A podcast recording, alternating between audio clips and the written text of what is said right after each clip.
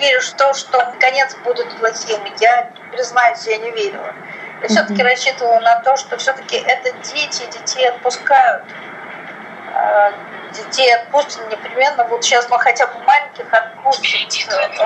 До сих пор она меня держит, эта трагедия, и она не уходит, несмотря на то, что потом был 2008 год. А, это очень сложно забыть. Прошло 15 лет, и а, я все это вижу, как будто бы это случилось сейчас. Всем привет, это подкаст «Медуза. Текст недели», подкаст, в котором мы обсуждаем самые интересные, значимые и запомнившиеся материалы, которые выходят на «Медузе». Меня зовут Константин Бенюмов. Сегодняшний подкаст будет посвящен 15-й годовщине теракта в Беслане, 1 сентября 2004 года террористы захватили Бесланскую школу номер один. Три дня они удерживали там заложников, их было больше тысячи, а точнее 1128 человек. В основном это были дети, их родственники, которые пришли на школьную линейку 1 сентября, и сотрудники школы. Это один из самых крупных терактов в истории России, если не самый крупный, и одна из тех трагедий, которая освещалась в прямом эфире, как и до этого захват заложников в Нордосте все дни, что развивались события, которые закончились штурмом с большим количеством жертв, все это время на месте работали журналисты огромного количества телеканалов, включая государственные, частные, оппозиционные, иностранные. И большая часть истории Беслана — это то, как при нее рассказывали люди, которые видели ее тогда своими глазами. Говорить. Мы сегодня будем с Александрой Севцовой, Саша наш нештатный, но постоянный автор. Она к этой годовщине как раз поговорила с большим количеством журналистов, которые 15 лет назад работали в Беслане,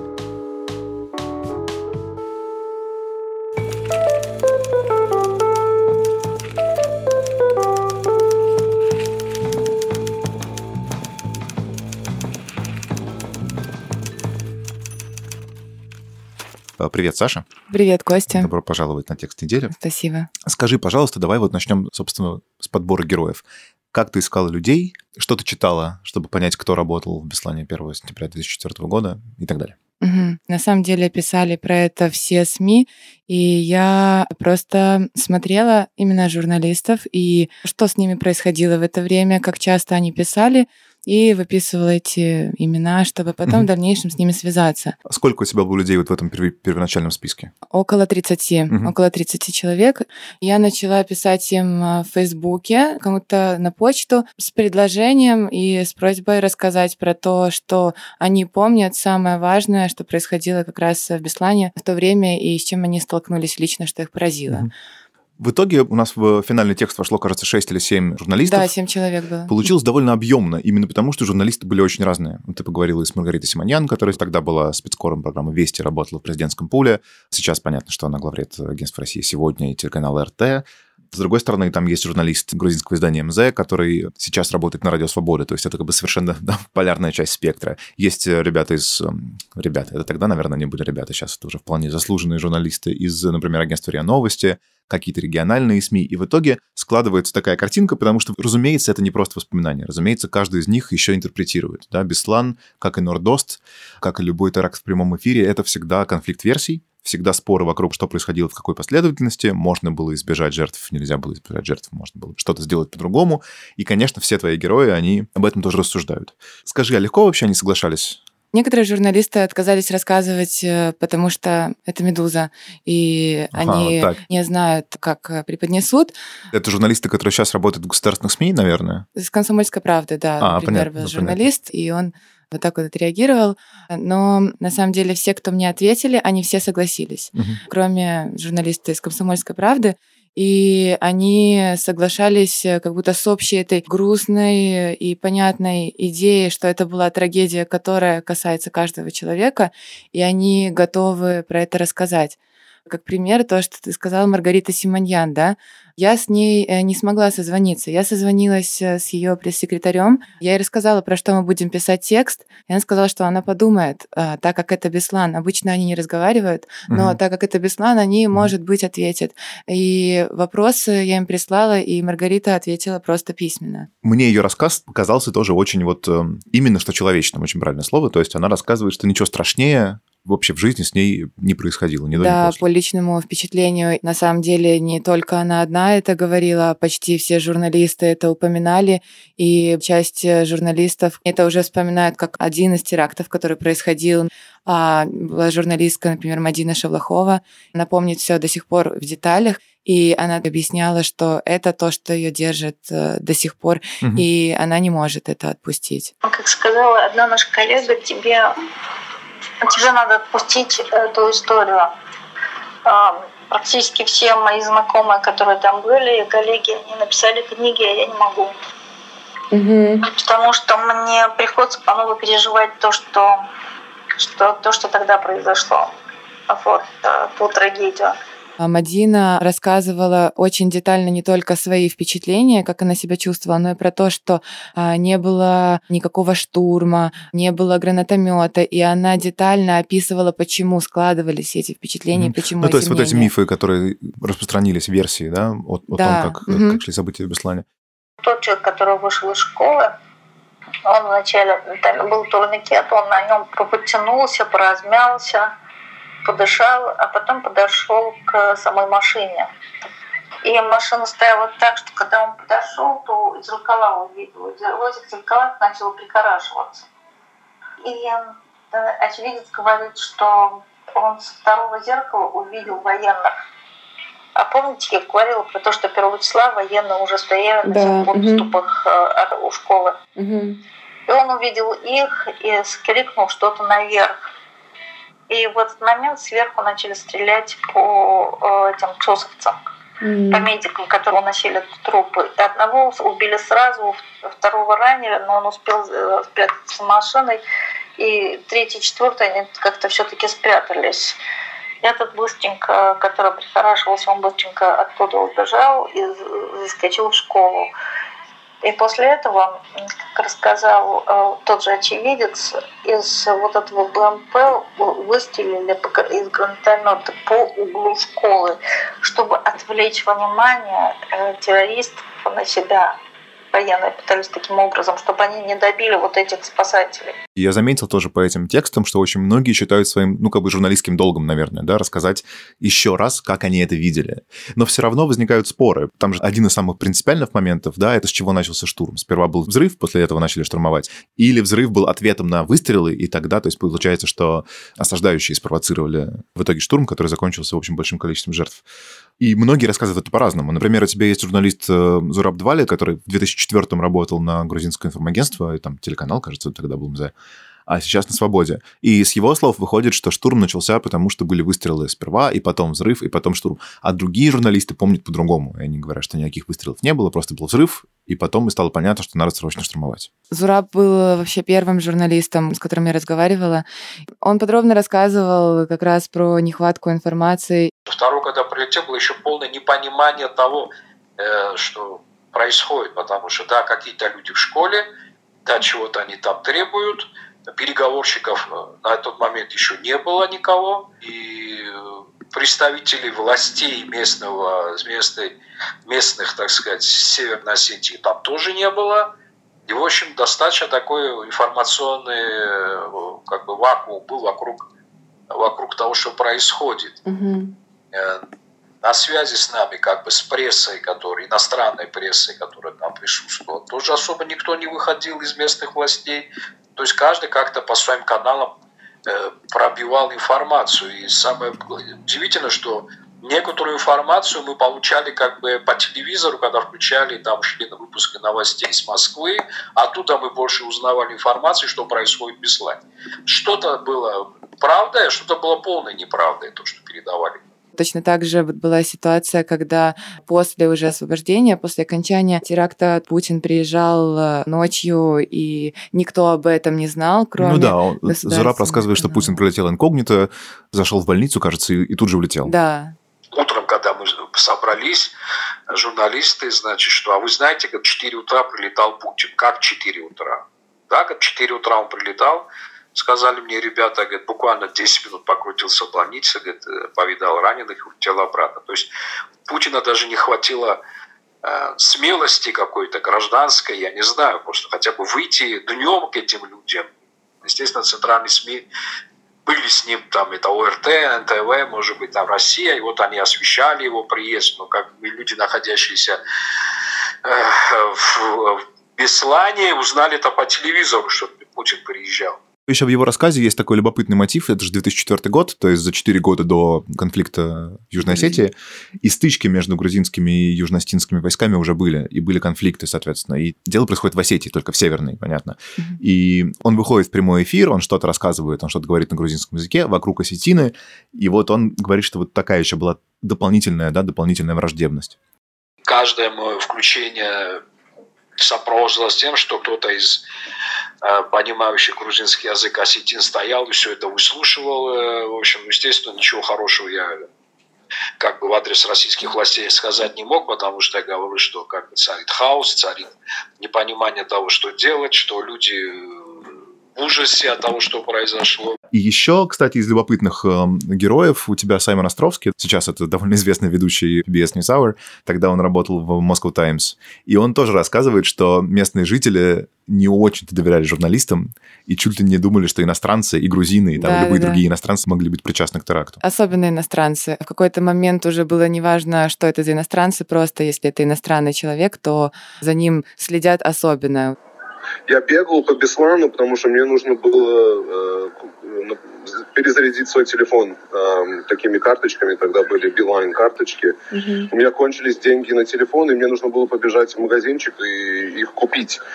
И кому-то показалось подозрительно то, что я бегу, и меня два или три парня скрутили прямо там на улице и отвели в э, милицию. И потом меня держали около, я не знаю, может быть, суток, может быть, чуть меньше. Меня МВД потом передали ФСБ, э, и в конце концов э, кто-то позвонил из МИДа и сказали ФСБ, что я действительно являюсь журналистом, и мне нужно отдать. Но меня, то есть, нужно отпустить. Люди были очень озлоблены на, на всех журналистов, потому что, с одной стороны, э, говорили, что иностранцы участвовали в этом захвате, а с другой стороны, официальные новости э, заявляли о том, что намного более маленькое количество детей э, захвачено в школе, а местные жители знали, что там очень много детей, и они как бы эту дезинформацию, свою злость по поводу нее выливали на всех журналистов, не только на, на центральные, но и как бы на всех. Если иностранные журналисты, там, Зураб или Саймон, они рассказывали про то, с чем столкнулись с предвзятостью отношений, то я поговорила с Тимофеем Борисовым, это военный корреспондент российской газеты, и это как раз тот человек, у которого была полная достов... недостоверность. Ну, полный доступ полный у него был, доступ. да, потому что mm-hmm. он, он друг э, Дмитрия Рогозина, и, собственно, они с ним вместе, он рассказывает, что они вместе с ним оказались в Беслане, и он мог находиться в штабе оперативном, куда не пускали других журналистов, и он, конечно, по-другому все описывает. Да, то, что он вот э, единственный журналист, который был в этом оперативном штабе. Я, чтобы остаться там Рогозину, они видят, что, ну, как бы я с ним, да, ну, вот, помощник, не помощник, бог с ним. То есть меня, в общем-то, оставили в этой администрации, как бы такой вот хитростью воспользовался.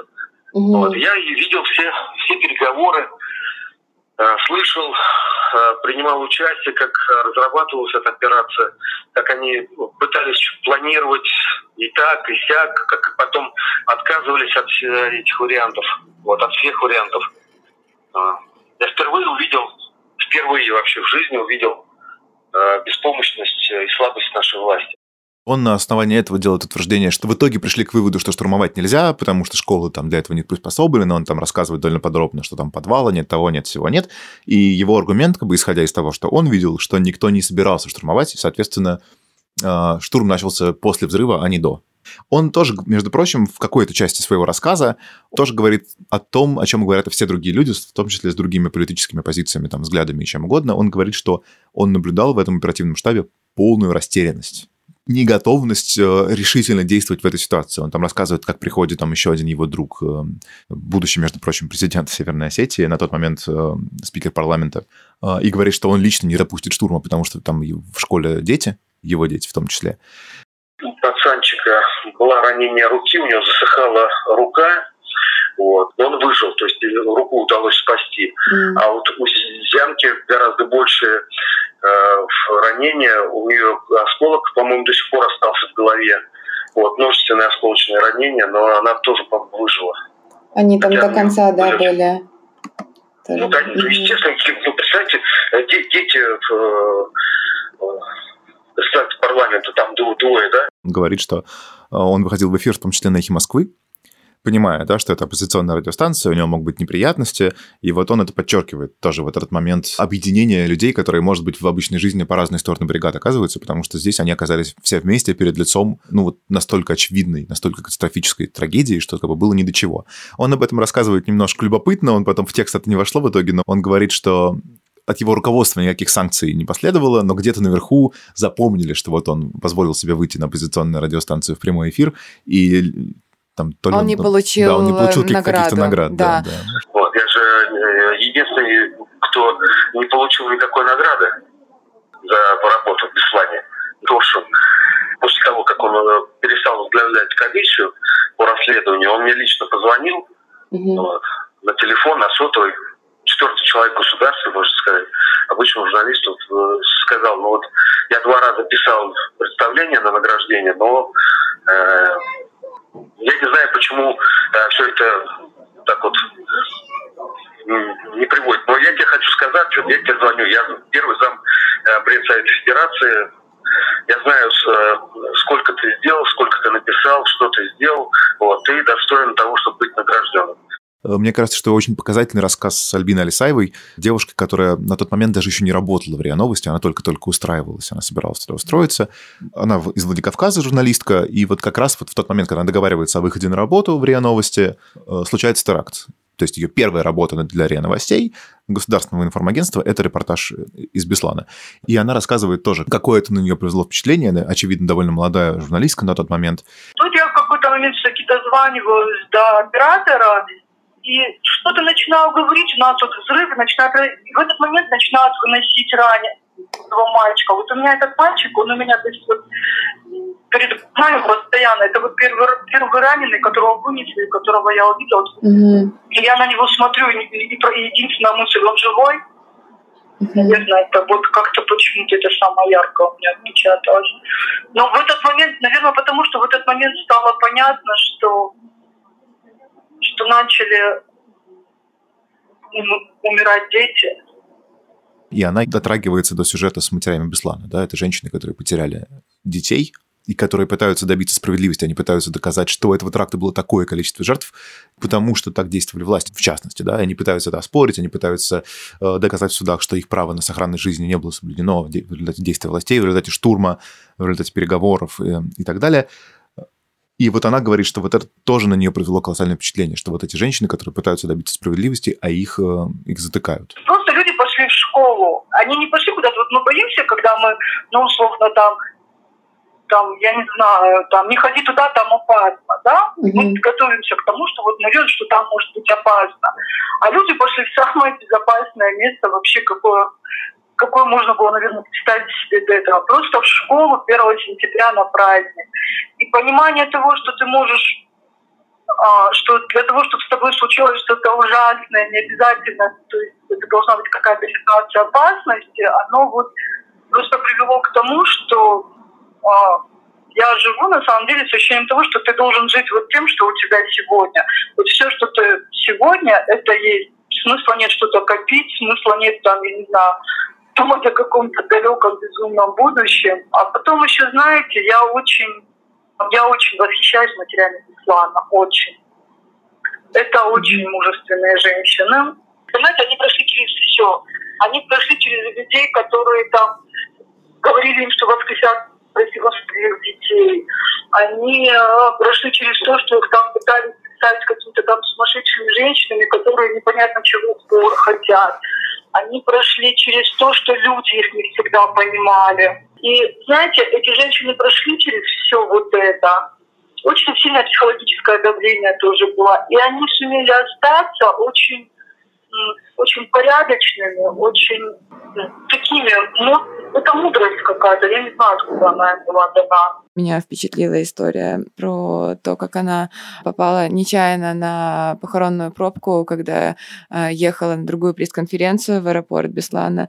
И есть такой момент, что э, не только ее одну, но и других э, журналистов, э, также э, с которыми я разговаривала, э, эта история долгое время не отпускала. Журналистам тяжело было возвращаться обратно в э, так называемую нормальную жизнь, например, приезжать обратно в Москву и э, смотреть, как э, здесь все хорошо, здесь все нормально и работает после пережитого ужаса, особенно когда кто-то там побыл около двух недель. Та же Альбина, она рассказывала, как э, у нее был посттравматический синдром, mm-hmm. и ей приходилось э, его лечить с помощью врача-психолога. Да, но она говорит, что это, конечно, ну, понятно, что когда ты видишь такое, это не может э, пройти бесследно, тем более, что она действительно рассказывает, вот эпизод, который ты приводила, это похоронная процессия, то есть это практически весь город едет на машинах, и каждая машина везет гроб. Но это, это действительно невозможно себе представить, и не очень ясно, как с этим потом справляться. Мы едем с города подъезжаем к аэропорту, и там пробка из катафалка, вот просто пробка, потому что они вот так идут бесконечным потоком, машины, на крыше которых вот ну, гробы. Ну, я все эти три дня в теракте, и для меня это просто продолжение того, что происходило.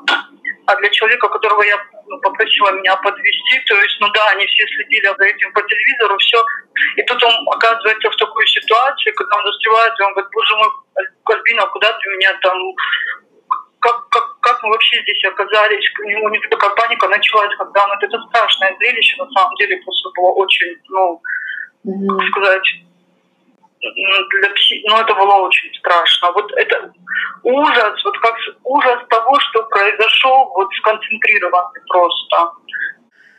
Вот этот ужас, который пережил я там, и мы все пережили, все журналисты, которые, весь пул, который там работал, и вдруг возвращаешься в Москву, и все мирно, хорошо, работают рестораны, ночные клубы.